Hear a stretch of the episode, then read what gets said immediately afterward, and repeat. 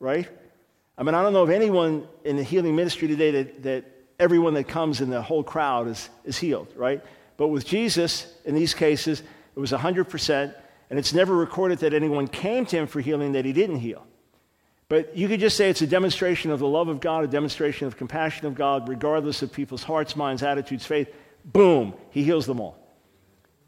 And you could say that when he's working in a relational way here in his hometown, wanting people to put faith in him, when they don't exercise faith, he can't perform miracles. That's how I read it all my believing life until a few years ago when Nancy said, We're reading it wrong. Because I never actually stopped and pictured this. Did you ever actually think of what this account is saying the way we normally read it? So a blind person comes to Jesus and he goes to pray. It's like there's just too much unbelief here. Nothing's happening. You know, they, they carry a paralytic to him, and, and he said, No, not enough faith here. I have a cold. Okay, I'm good with that. I can heal that cold. Right? Because it says he just healed a few sick people. He didn't do any miracles there, right? Nancy said, We're reading it all wrong. It's like, Oh, you're right. Because they took offense at him, they didn't come for healing. He couldn't do any miracles there because of their unbelief. In other words, if, if I have a free food distribution and nobody believes me, it's like I couldn't give out any food because they didn't believe. Nobody came for it, except a few sick people. Of course, they were healed because he's the healer. So uh, that's the way I understand the text. That, of course, in his mercy, he heals, and sometimes the whole crowd came and he, he healed all the sick that were there. You know, and, and, again, you have other accounts saying that, you know, healing all, Matthew 15, 30, and 31, the same kind of picture is, is laid out there. But in his hometown, because they took offense, they didn't come for miracles. yeah, right, the miracle worker. A few sick people came out, they were healed. That was it. But there were no, no miracles there. He couldn't because their unbelief. Not that he was powerless to, that he couldn't overcome it. Of course he could overcome it. He did it in the synagogues right? You know, you're going to heal, you're going to heal, right? You're, that's rank unbelief. And he goes, okay, watch, boom, I'm going to heal. So unbelief didn't stop him. So if it says he couldn't, he couldn't because nobody came. And I, am sure that's the right way to, to read it. So great question. That's the answer. Okay. All right, we'll wait for the mic to get to you.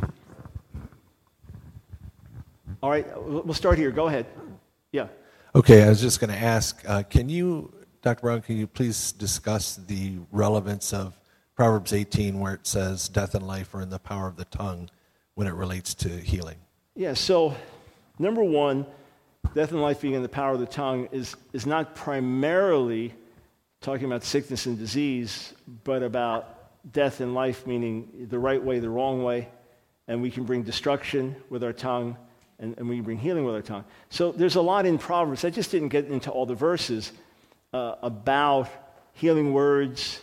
Uh, for example, um, Proverbs 15 4, you know, that, that there's people, you know, reckless speech like a sword thrust, but the tongue of the wise brings healing. And I don't look at that as primarily physical healing, but it could be included. You know, just wide words, you know, can build someone up that's been torn down, etc. But, but we know the very course of our lives can be destroyed by the words that we speak that we could speak words to someone. How many people you find out, you know, ends up being a mass killer that all their lives they're, you know, ridiculed and mocked and told they're worthless and this and that, and then they go out and, by their own will, of course, committed atrocities, but, but you know, death has been spoken over them. And again, that's where that many folks in, in the word faith camp have a good understanding of the power of words and the power of the tongue. But again, get into this whole thing that whatever I say creates realities to the point that years back, one of the more famous uh, Word Faith schools, they used to say on their applications, please only real answers, no faith answers. Because people would say, yeah, I got, I, you know, I graduated, you know, with A's in this, because that was their faith confession. Seriously. And they would also say, no faith checks, please, because people would write checks and there was no money in the bank to, to cover them. So that's where you can get into this, this, this false sense of reality. But for sure, in every area of our lives, our words are very powerful, and out of the abundance of the heart, the mouth speaks. So, look, is it, is it logical that some kid that parents and peers and friends all talk down to and all say you'll never amount to anything, you're a failure, you'll never amount to anything, uh, is it likely that that kid's going to have a, a, a poor uh, a self-esteem and poor attitude? And then, you know, someone else that's from day one till we believe in you and we know that God's with you. And just in the natural, I mean, all this can be overcome, but in the natural, these things have, have effect. You know, you, when you're raising your kids, you're careful what you say to them. You correct, but you always want to esteem and love. And dads telling their daughters how beautiful they are. And you're just, just you know, getting certain things in your system. So words are tremendously powerful. And, and uh, the biggest mistakes I've ever made in my life have been speaking things I shouldn't have spoken, you know, speaking out of turn. I, I, heard a quote about one man had suffered for many years in, in prison for the gospel, but uh, he said, I never regretted a word that I didn't say. Uh, so there's death and life are in the, the power of the tongue, and those who love it will eat the fruit of it. Can it extend also into healing? Yeah, I believe that we can speak the word and believe the word and speak words of healing and faith, and, and someone can literally be delivered from the jaws of death through it, and we can speak constant unbelief and hopelessness. Here, I, the most graphic illustration I can give you. I was preaching in uh, upstate New York in the 1980s, probably 1984, 1985, thereabouts. And um, the, the, there were two congregations that shared a building, and they would come together uh, when I'd speak, and, and they had kind of like a school facility, and they would meet in the gymnasium. That's where they'd all come together. And there was a kid, maybe 12 years old or something, and uh, it, you ever remember Dennis the Menace? Okay. And, uh, you know, it's so funny now. Think of that kid doing what he did then, being Dennis the Menace. Now he'd be like a saint, you know, a kid like that. So he, I remember he looked like Dennis the Menace. He had that scruffy blonde hair and that kind of funny look on his face, but he had these thick glasses because he was terribly cross eyed. And, and um, so he needed the glasses just to see normally. So he looked funny with the glasses. And I remember he was across the gymnasium from me when we prayed and, and said he was healed. And he took the glasses off, and his eyes were straight, and he saw me perfectly across the gymnasium. So he was, I mean, we were pretty, pretty psyched over that. That was a pretty dramatic healing, you know? Not just the eyesight thing, but the eye, terrible cross eye, getting normal. And he got home, and his, his mom, I only found this out after I left, his mom was a real hard unbeliever, really hostile to the gospel. And he got home, and he said, Look what happened. Look. And she said, I don't believe it. In front of her eyes, she said, I don't believe it. I don't believe it. And the eye went back to the way it was. Actually happened. And this is not the kind of thing psychosomatically you can just fix the vision and straighten the eye out. So there, you know, faith and words spoken, they, they, do, have, they do have power. Uh, okay, yes, sir. Okay, and you kind of just touched on right at the end there.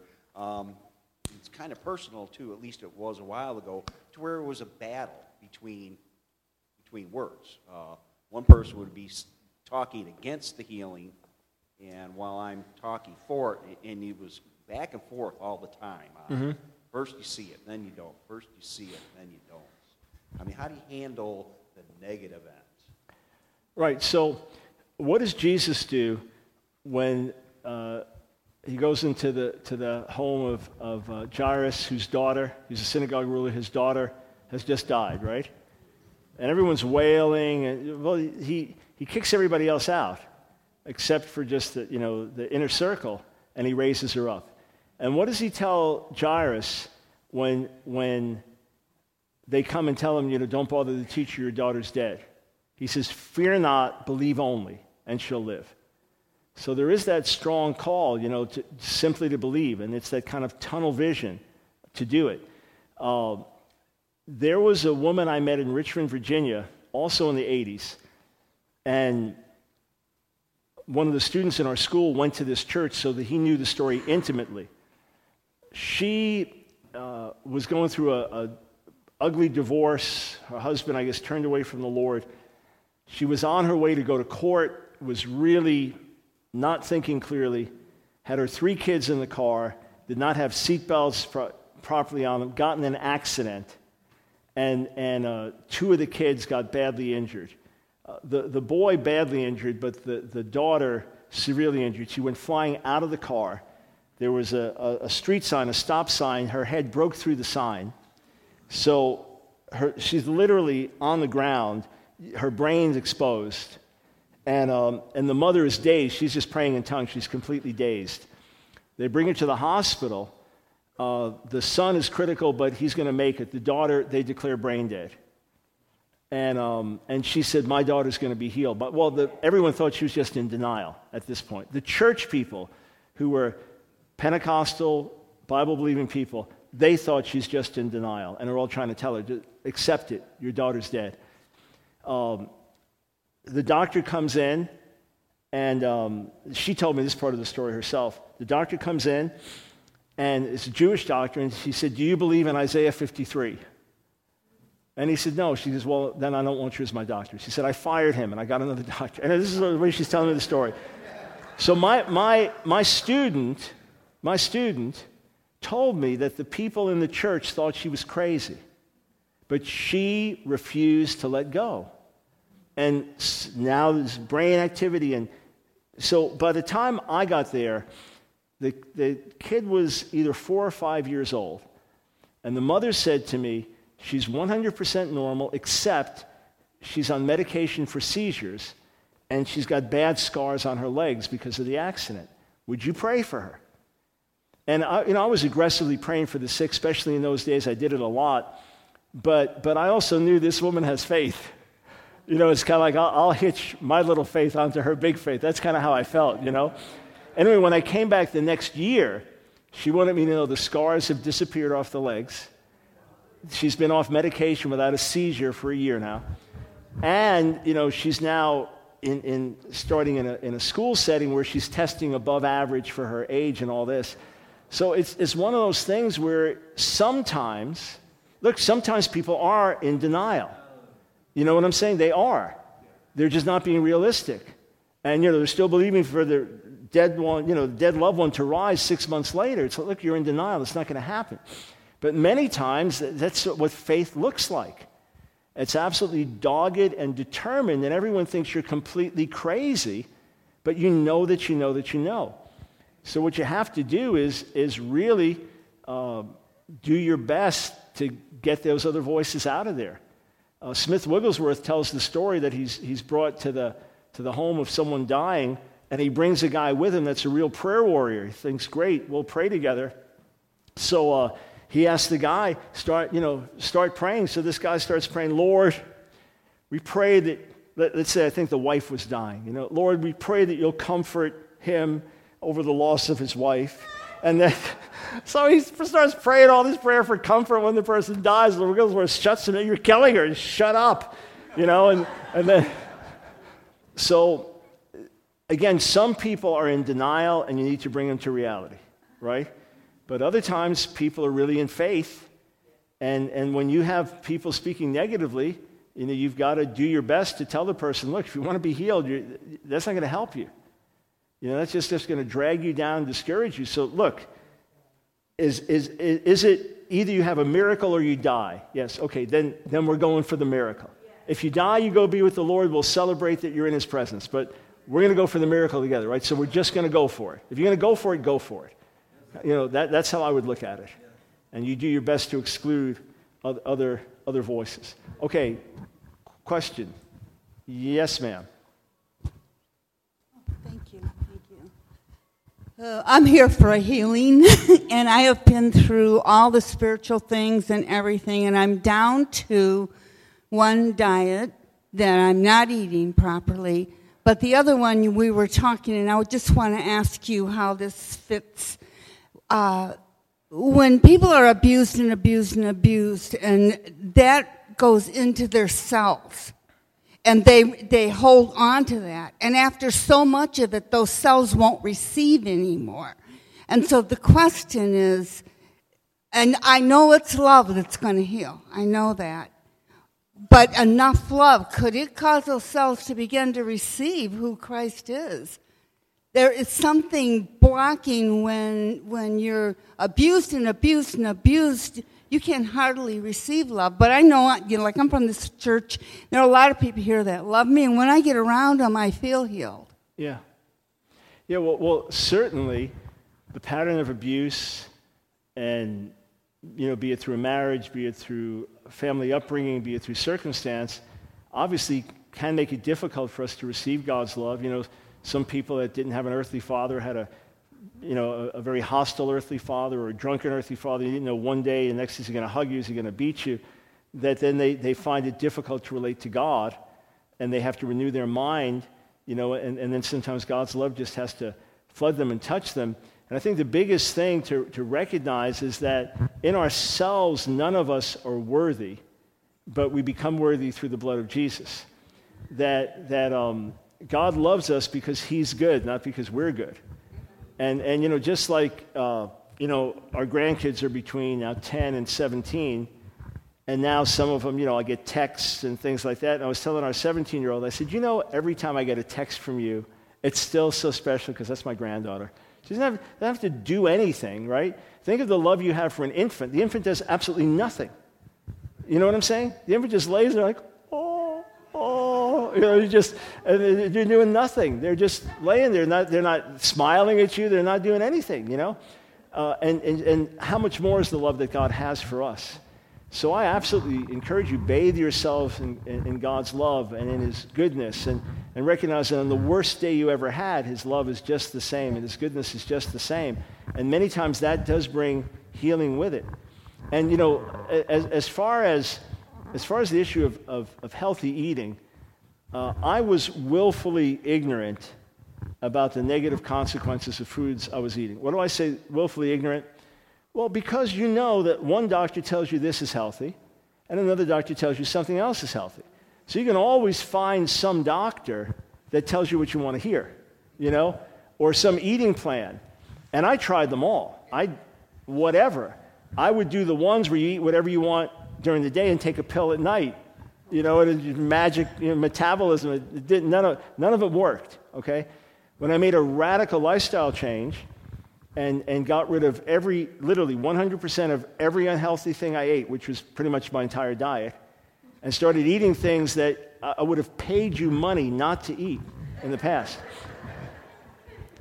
I, I literally used to say this overseas that I would rather preach to a, a hostile, potentially violent crowd than eat new foods. I did. I literally did that. I, I literally, without fear, went, uh, we took our lives on the, on the line, put our lives at stake by preaching in certain places. And I did it with joy. But new foods, no way. I wasn't going to. So I was, a, I was the ultimate food wimp. And, and, and I want to explain this, and uh, I just want to pray for you, though, before we're done. All right, so, so listen. If I said to you four years ago, four years ago, which is more likely that we will have national revival in America, or that Donald Trump will be our next president, and that he'll be largely elected with the help of white evangelicals because he's become a champion of the pro life movement? Remember, think back four, think back four years.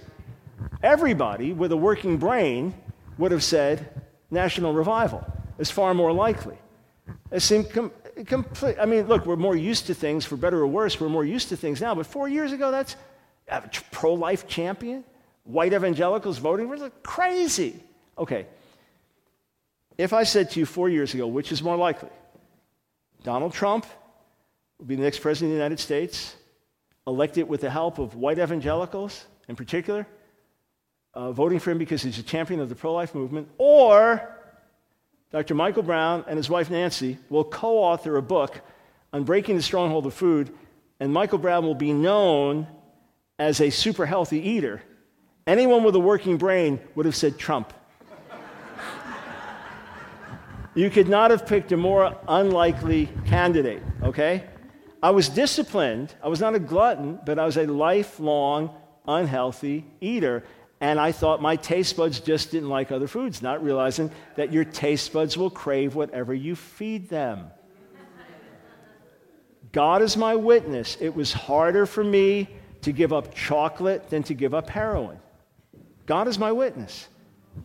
And the latest study that someone shared with me is that sugar was eight times more addictive than cocaine. Yeah, so, so I truly believe that the great majority of sicknesses that we deal with would be fixed by healthy eating with exercise brought in. But I was, I was overweight and exercising too. Now, now, please hear me. Number one, some of you have sicknesses that are 100% unrelated to diet. The healthiest diet in the world is not going to fix that. That's number one. All right? Number two, some of you struggle like I did for years to make changes. It's not easy. Right, with God's grace, all things are possible. The last thing I want to do is make anyone feel uncomfortable or embarrassed or feel bad for bad eating habits, whatever. It's rough. We're, everything in our society around us is food related. The standard American diet is deadly. You know, someone was pointing out when you go to a restaurant, you know, the kids' meal, it's all unhealthy stuff. You know, it's just, it, it's the way we're raised, the environment. And then in the church world, it's the one thing we can do right? Can't get high, can't smoke, you know, drink, you fool around, but you can eat, you know? And then everything we do has food in the middle of it.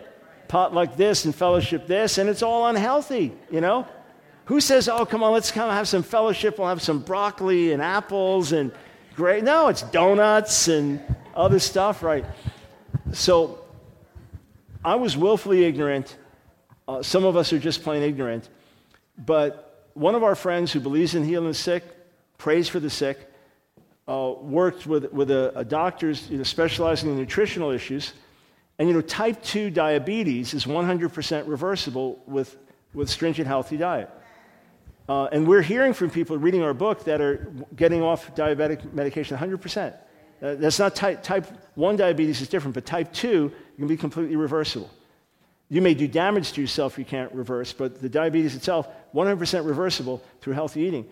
And they have these programs where, where diabetics will come and do this intensive one week retreat. And they, they wean them off every unhealthy thing and give them the healthy stuff. And then they have doctors monitoring the blood, you know, make sure it's safe. So they go through miserable withdrawal, just like, like I did. It was miserable for three days. But you go through the withdrawal and the whole bit. And she says in one week, just a one week retreat, but monitored by doctors, right? In the one week retreat, she has seen more people healed of diabetes than in all of her years in praying for people with diabetes. So, a lot of things we, we can cooperate with the Lord. And so, you know, just like I haven't had a headache now in, in three and three quarter years since I started. I used to have them four, four times a week, probably, and sometimes real bad, and sometimes more than that. I've, I've not had one and all that time. It's not a miracle, it's just a natural consequence of the, of the healthy eating. So we do what we can do, but then even there, we ask for mercy and help because we did a lot of things just ignorantly, maybe hurt our bodies for years and years and years. And then with everything, we just come asking God to graciously pour out His Spirit. So before we go further, I, I just want to pray for our sister here, all right? So why don't you just stand up, all right? Thank you, Father. Lord, we thank you for your healing power. We thank you for life. We thank you for your love. We come against everything that is not from above and speak healing, life, the flow of your love through her, making everything whole. May she receive spirit, soul, and body, healing life by the power of your spirit. We ask it in Jesus' name. Amen. Amen. Thank you. Thank you. All right, uh, we've got time for a few more questions. Uh, and, and then what we'll do, we want to pray for folks tonight and have the healing team ready to pray as well. Uh, if someone pray before they leave, we'll, we'll, just have a general prayer for those that can't be here tonight. And, and, and listen, the biggest, biggest thing is, is remember, if, if healing is a gift from God, and sickness and disease in themselves are negative, whatever their cause, whatever their reason, right? Whatever their origin. It, it means that if you're sick and struggling, God's for you, not against you. As F.F. Bosworth said in his, his classic book, Christ the Healer, and Bosworth discipled A.W. A.W. Tozer, by the way, for that's worth for some of you. But Bosworth said that if, if sickness and disease were sent by God as blessings on the human race, then every hospital, every doctor, every nurse would be in rebellion against God. If God is the healer, then doctors, nurses, hospitals are all working with God for good. And the problem is we have limitations. The problem is, as human beings, we don't have cures for everything. As human beings, we, you know, we use chemotherapy to treat cancer, but chemotherapy in itself is very damaging. You know, we have to amputate limbs and things like that. So we do what we can, but, but our healing knowledge is not perfect. But you thank God for it. You thank God for health care givers and hospitals and good medicine and doctors because they're, they're all working with God to bring healing. So never feel condemned like what's wrong with me. Just say, right, hey, God's with me in the midst of my sickness. And I'm not less than anybody else because I'm sick, because we don't measure that by outward things. We measure by the, the quality of our life in God. And that's why I've said over and over and over some of the godliest people you know are, are sick. All right? What does it mean? It means they, they love the Lord. Nothing's going to stop them from loving the Lord and they've developed great character and everything through it, but the thing in itself has been a challenge and a trial. It's just through the challenges and the trials we often grow and become more like Jesus. Look, how many of you have, have learned some real heavy lessons by going through some real severe trials? Have those lessons been life changing? Would you like to go through those trials again? Ah, isn't that interesting? All these hands, yeah, yeah, no. So that's kind of the way I look at sickness. You know, you may learn something through it, good may come out of it, but the thing itself, no thanks. Okay, other questions? Yes, ma'am. Um, I, I, was one that put my hand down uh, quite quickly um, to that. Yeah, but yeah. Um, the question that I have for you, and it, I don't know that it, um, I know that there's got to be something that, that's going to ring true. Most of the things that you've said have so far, so thank you. Um, I have a loved one who suffers from addiction mm-hmm. and um, is a believer, is a mm-hmm. follower, and backslider, as I've learned from coming on Wednesday nights here. And um, through his sickness, and this is an ex husband, this is my ex husband. Mm whom I still have a very um, bonded relationship with. Um, but through his sickness in this disease, the sickness of addiction, um, it has made me sick, also physically. Um, by God's grace, I'm well. And you said something earlier about medication, you know, and I did put down all medication that I was on because I found myself getting more sick from it. And I just put my mm-hmm. faith in Christ that He would. Yeah, yeah. And He has. So praise be to Him for that. My question um, is there like a particular scripture or a most powerful prayer to pray over somebody that um, has fallen, fallen into this to help them find their way out, to, yeah. to support them although the sickness is, is kind of, you know, leaking out into people around them. Right. All right, yeah, I'm, I'm so sorry that, you, that you've been through that. And uh, it's a trauma that I, I can't relate to personally, you know, having not lived through that with my own spouse. But n- number one, um, your prayers are tremendously powerful, but your prayers are only part of the equation. So I, I'm going to constantly cry out to the Lord. I take any verses about liberty or freedom. If the Son sets you free, you're free indeed. You know, uh, any, any of the, the, the promises about uh, God setting captives free, Jesus came to set the captives free, you know. Uh, and I would remind him, you know, God, you set this one free, you set that one free. You know, you died for him, you love him, and, and cry out because the prayers of loved ones often save people from death. You know, in 1 John 5, if you see someone committing a sin that's not unto death, pray. You know, so, so we cry out, we pray. I can't tell you how many people I've heard their testimony. It was the prayers of a mother or a father or, or a loved one that, that prayed them out. Look, I, I know I was praying to make a lifestyle change because I realized I had to, you know, with diet and all of that. But Nancy was really crying out to God for me. Uh, and, and I know that, that that is a major difference as, as to why something just happened supernaturally, where I had ability and strength and willpower that I never had, and it's just been, it's been there uh, ever since, you know, every day. So um, your prayers make a big difference, but you're also talking about someone's will. There are still choices that are being made. And that even though addiction, on the one hand, is a sickness, it's also a result of choices that are made. Someone may have an addictive type of personality, but they still make choices along the way. And what I, if I was praying, um, I would pray that God brings him to such a place of, of desperation where he's willing to do something radical to bring about change. Because often someone like that, unless they get in like a teen challenge program and just live with people and are getting immersed in it for a year or two, it's just hard to break free. So I, w- I would just pray God do whatever you have to do to set him free. I'd remind God of his faithfulness and his promises. I'd remind God of others that he delivered. Look, when I was battling with giving up chocolate, you know, when I was in my third day of going through miserable withdrawal and all the breads and, you know, just all these toxins in me, I cried out to God and reminded him of how he set me free from drugs. I said, Lord, you did that.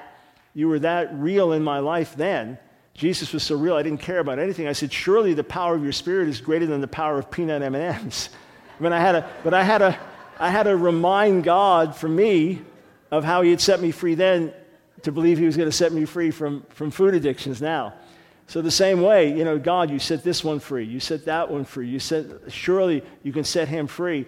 And uh, just take a look with me at, at this verse in, um, in 1 Timothy, 1 Timothy chapter 2. Now, I'm just going to make an application because it's not, uh, excuse me, 2 Timothy chapter 2. Just want to make this application here it says in verse 24 2 timothy 2.24 and the lord's servant must not quarrel instead he must be kind to everyone able to teach not resentful those who oppose him he must gently instruct in the hope that god will grant them repentance leading them to a knowledge of the truth and that they will come to their senses and escape from the trap of the devil who has taken them captive to do his will so it's 2 timothy 2 verses 24 to 26. Now, the principle there is that the servant of the Lord should be patient with others. There are some people who are bound by Satan that are deceived. So the servant of the Lord is, you know, the, those ministering the gospel are patient and, and, and work with this person. And, and the hope and prayers that God will grant them repentance so that they can be set free from the devil's snare. Now, you may not be in that direct situation with him.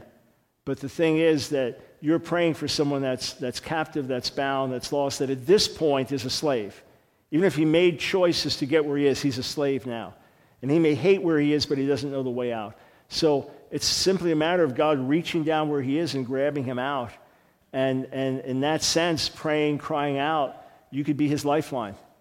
You know, sometimes God just has you focus on your own life and, you know, because it gets too heavy and overwhelming. But what I'd say, whenever you feel the burden, cry out.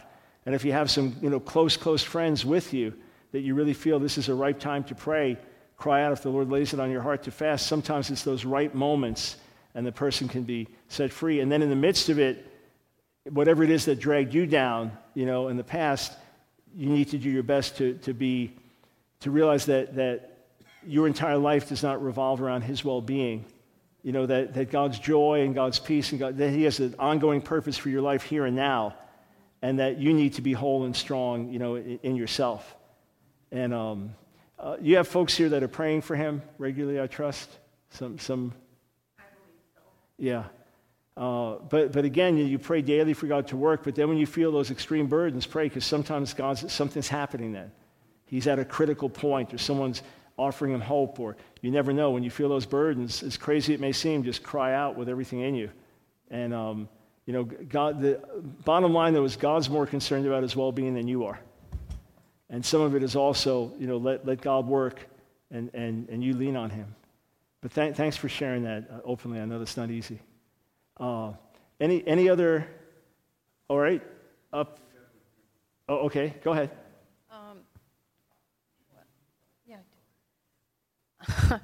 you, I'm grateful that you answered her question first because a lot of the things that you said were very helpful for me, even though my question isn't exactly like the question she posed. Um, I have a question about mental illness. Mm-hmm.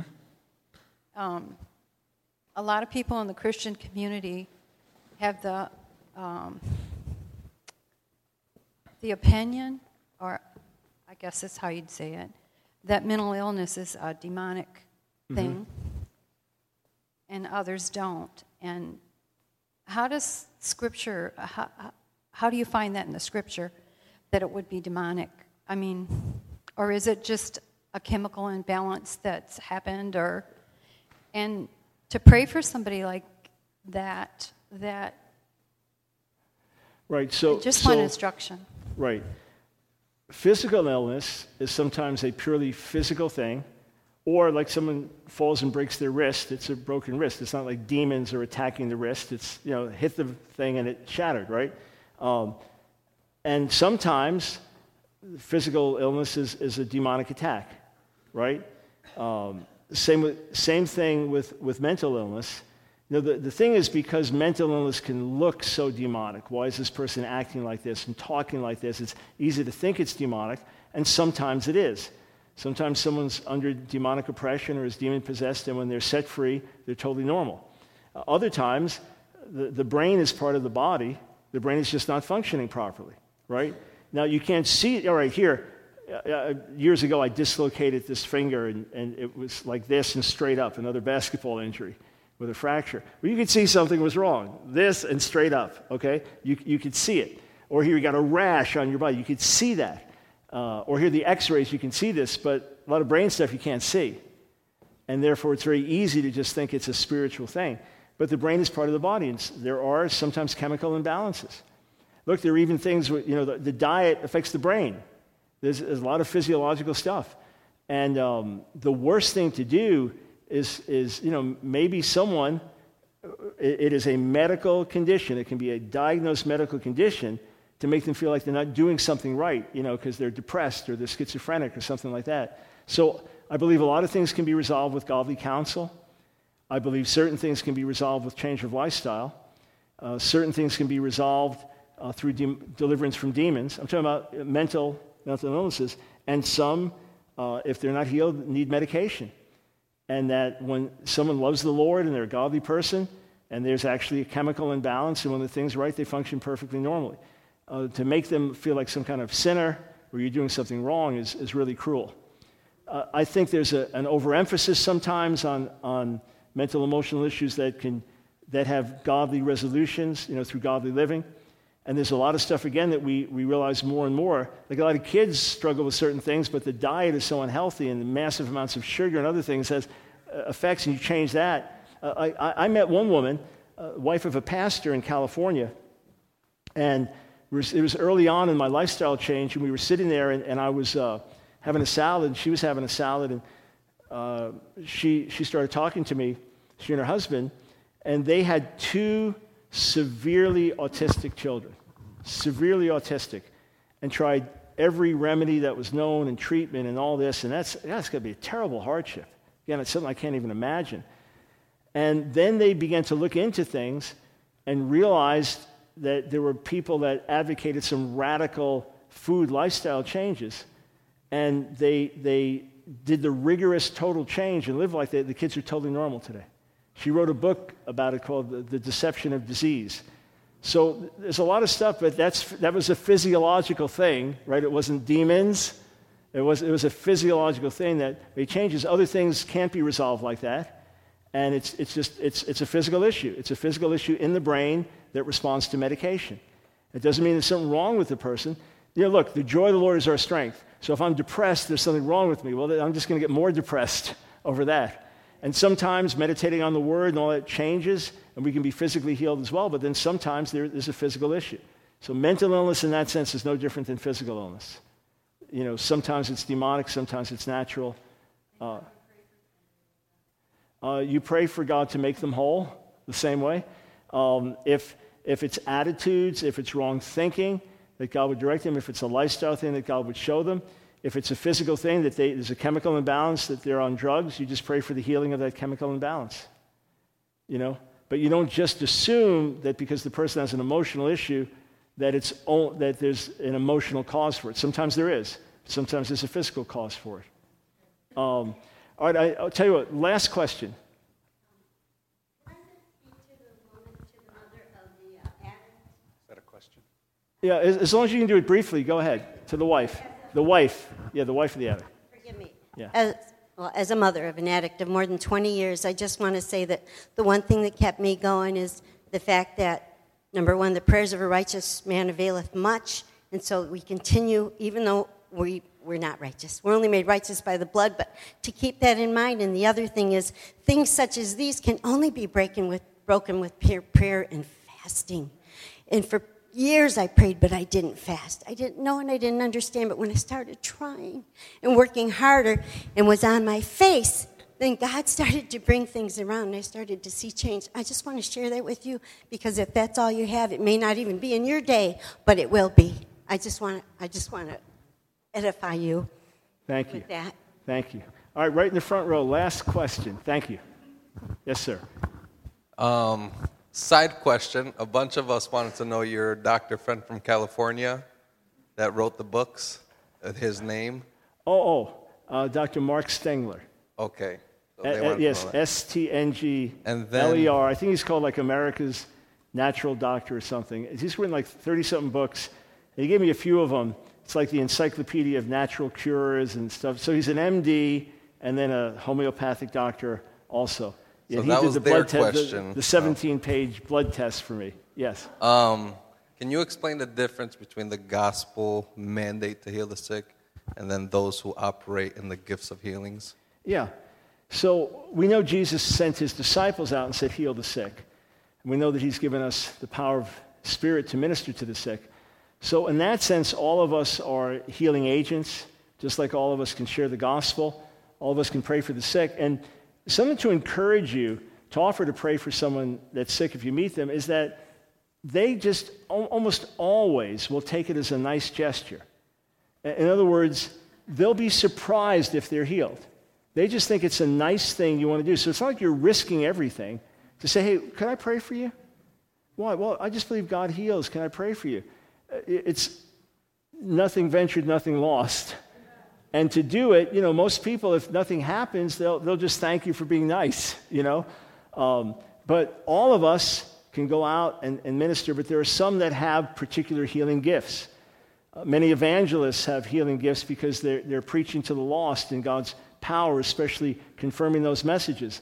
And, and those who flow in gifts of healing, you will see a just proportionately higher number of people healed. Or you'll see just on a regular basis that people with this condition, when you pray for them, they're healed. It's like, you know, like doctors with specialties, that gifts of healing with certain specialties. So that would be the unusual with certain people. The norm is that all of us can pray for the sick and ask God to heal and believe that this is part of the kingdom of God advancing, especially dealing with the lost, especially with the lost. So, so listen, let's do this. It's, it's 401. Um, why don't you stand to your feet with me? And tonight we're just we're going to preach and pray for people. I'm not giving a long teaching tonight, all right? We want to pray for however the Holy Spirit wants to move, whatever He wants to do. And uh, oh, one thing just to mention to you, uh, and I may forget in case some of you aren't here tonight, when you're at the book table, if, if you're interested in going to Israel, uh, I, I minister in Israel all the time, but I never do tours until a friend persuaded me to do one a few years ago, and people just had the time of their lives. So I, I I did a second one, and I finally got persuaded to do a third one. And they're amazing, life changing experiences. But when we do them, what we're doing also is having special ministry at night so you get the benefit of the full amazing tour and then ministry at night, you know, and, or you join me for my radio show where we have special times of ministering to folks. So grab one of these uh, cards on the way out. It's next February, so uh, time to plan now. Holy Fire in the Holy Land. Had to come up with a good name for it, all right? And then remember the, the books that are here Authentic Fire, which is uh, a- strong answer to an attack on the charismatic movement called Strange Fire. Authentic Fire really build your faith about what God's doing today and, and the God that we can experience. And then the book that, that you'll pre order and we'll send you when it comes out next month, we'll, we'll sign it and send it to you. It's called Playing with Holy Fire a wake up call to the Pentecostal Charismatic Church. We believe God wants to do much, much, much more. But there's a lot of flakiness and junk in, in the Pentecostal Charismatic movement we got to fix. And as we fix that, I believe we're going to see God move in ways we never have before. So get those at the table and grab one of those cards if it's of interest to you. All right, let's, let's pray now. Father, we thank you for your goodness. We thank you that you're the healer. Right now, we ask for the release of your power to heal. We ask right now for the release of your spirit to set captives free. In the name of Jesus, we rebuke sickness and disease. We ask for life. We ask for liberty. We ask for freedom. We ask for healing. We ask for removal of pain, removal of chronic conditions, removal of incurable conditions, that your power would sweep through here and that sweep, you'd sweep through this place tonight, that we'd encounter you afresh, Father. In Jesus' name, amen. Amen. amen. All right. See you at 7 tonight. Thank you.